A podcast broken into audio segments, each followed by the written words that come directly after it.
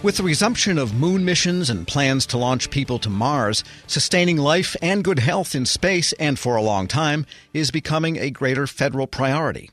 Now, a new interagency agreement between NASA and Health and Human Services will bring greater cooperation on research. Joining me in studio is Dr. Craig Kundrot, Director of Space, Life, and Physical Sciences Research at NASA. And joining me by phone is Dr. Christopher Austin, Director of the National Center for Advancing Translational Sciences at the NIH. Good to have you both here. Thank you for having us. Let's start with you, Dr. Kundrot. Tell us a little bit of background, because I guess cooperation and research between NASA and HHS didn't start last week. That's correct. At NASA, cooperation, interagency cooperation goes back to our, our founding, where we worked a great deal with the Air Force in particular. But in the shuttle era is when we really started working a lot with the National Institutes of Health. And uh, that was mostly in the 90s. And coming into the 2000s, as we were building Space Station, we had a lot of grassroots activity going on in, in, pockets, but not really any top level coordination. But it sounds like it was driven by the idea of the longer people are up there, the more that can happen. Right. And in, in particular for NASA in 2004,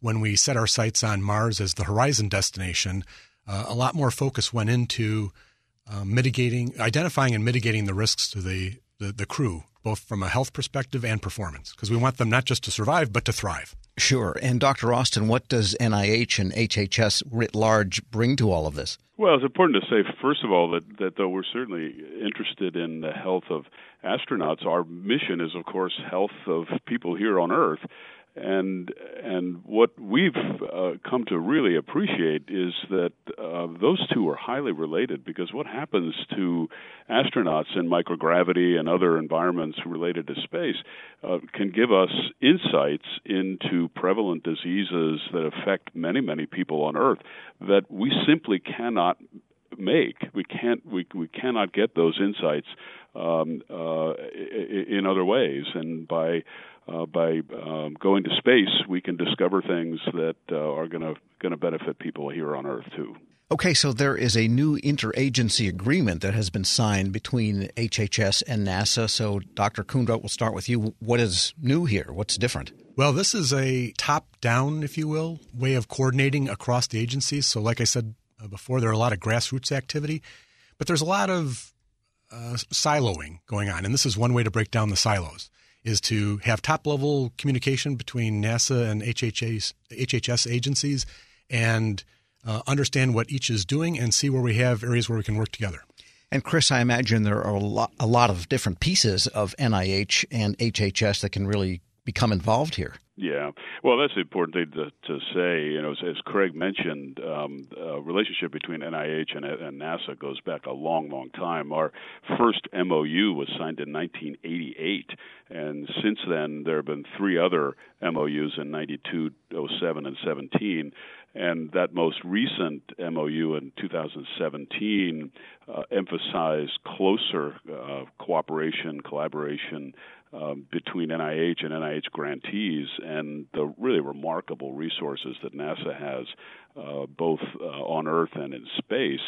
And and that led to um, uh, the NCATS, my center, uh, forming a trans NIH group that now has 22 uh, NIH institutes. There are 27 altogether, so uh, almost every institute at the NIH has interests in working with NASA, um, either on the space station or uh, here on Earth and and that uh, the success of that collaboration, um, which also included um, other aspects of the of the federal government, including the the White House uh, Office of uh, Science and Technology Policy, the National Space Council, uh, and brought in the International Space Station National Lab that led uh, Will Brady, who is the Associate Deputy Secretary of HHS, to realize, well, gosh, you know, NIH is doing all this uh, uh, great stuff to advance its mission, um, uh, working with NASA. Why don't we bring in all the other OpDivs at HHS too? And that's that's really where the the IAA came from. We're speaking with Dr. Chris Austin, director of the National Center for Advancing Translational Sciences at the NIH, and Dr. Craig Kundrot, director of Space Life and Physical Sciences Research at. NASA. And as you mentioned, a lot of the research is done by grantees. So how does that work? Because some of the research is under NASA money, some of it is under NIH money.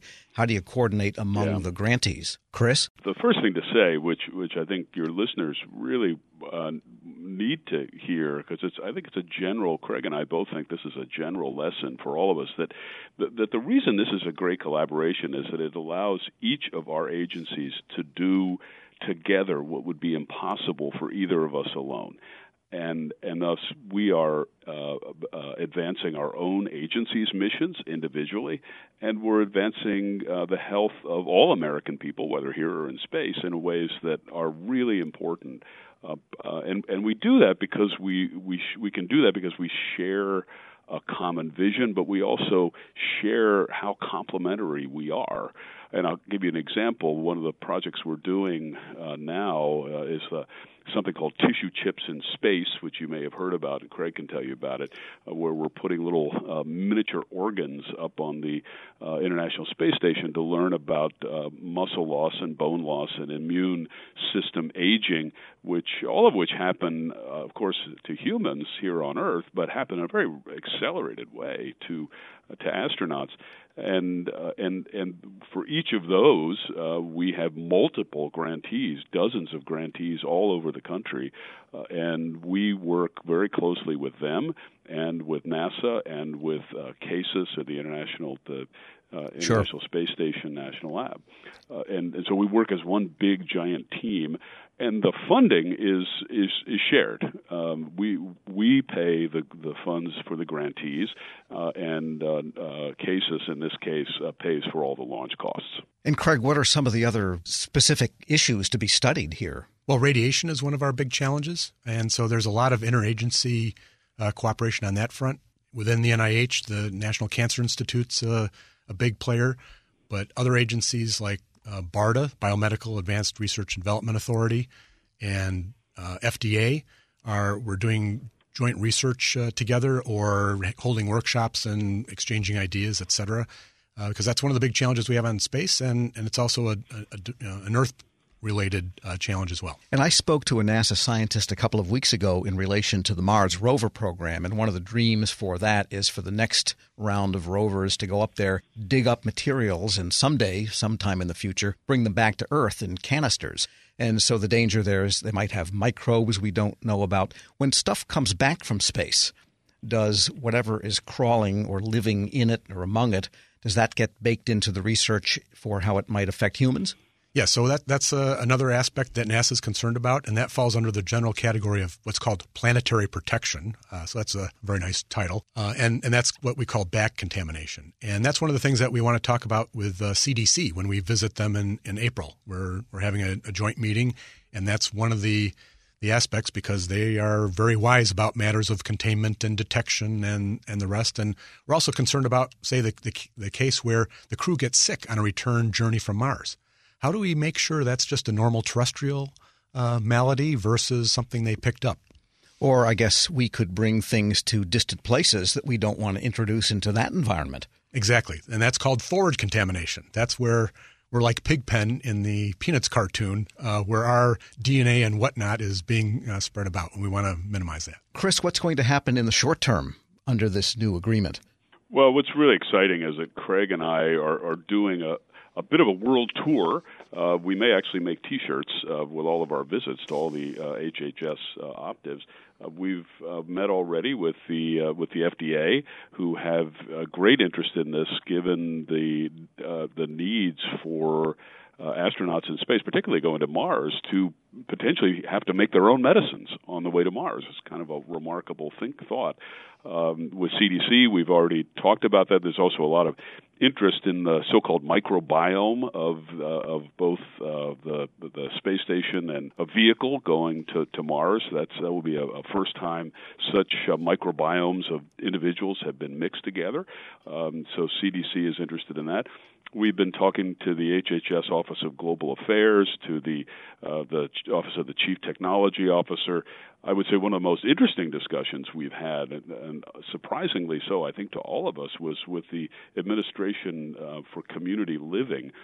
who uh, is uh, probably a little less well known HHS operative, but they have a very important function in thinking about how do we how do we help uh, particularly older Americans, of, of whom uh, many of us are reaching that age, uh, uh, uh, age well given proper communities. And one of the big problems here, which they're finding, you may have heard about, is, is an increasing problem of loneliness and isolation and of course, this would be a huge problem, as Craig can speak to, uh, in in a in a trip to in a trip to Mars. So I think the the way to think about this, and the way we biomedical scientists think about this, is that we can learn about disease and how to treat disease on Earth by putting uh, either astronauts or um, uh, experimental systems um, uh, into that environment. And because of those novel environments, we can learn um, those extreme environments. We can learn things that are applicable to uh, to what's going on here on Earth in ways that we otherwise couldn't. And Craig, I guess the psychological, mental aspects of health are also part of this, as as Chris mentioned, because you've got these long flights. Absolutely, yeah. The the, the notion, the typical notion for a Mars mission, it would take six months to get there. One would be on the surface for 18 months and then a six month return for a total of 30 months. So that's a long time to be isolated from folks back on Earth. And at its worst, it'll take 20 minutes for one way communication. So normal communication with mission control and your loved ones will not be possible. So we need to find ways to overcome that isolation and, and detect if there's a problem developing. I guess someday we'll live happily ever after in yurts on Mars, perhaps. Dr. Craig Kundrot is Director of Space Life and Physical Sciences Research at NASA. Dr. Chris Austin, Director of the National Center for Advancing Translational Sciences at NIH. Thank you both very much. Thank you. Thank you. Find a link to more information and to this interview at federalnewsnetwork.com slash Federal Drive. Listen to the Federal Drive on demand and on your own device from Apple Podcasts or Podcast One. This episode is brought to you by Zelle. Whenever you're sending money through an app or online, it's important to do it safely. Here are a few helpful tips. First, always make sure you know and trust the person you are sending money to. Second, confirm you have entered their contact details correctly. And finally, if you don't trust the person or your recipient is rushing you to send money right away, think twice before sending money through an app or online. When you think about something that brings out the best in us, it usually involves helping someone else. By donating plasma at a Grifols Center, you can help save millions of lives and show your good side to the world. You'll join thousands of people who donate safely each week, so patients get the plasma derived medicines they rely on and you'll be rewarded up to $1,000 your first month. Learn more at grifolsplasma.com.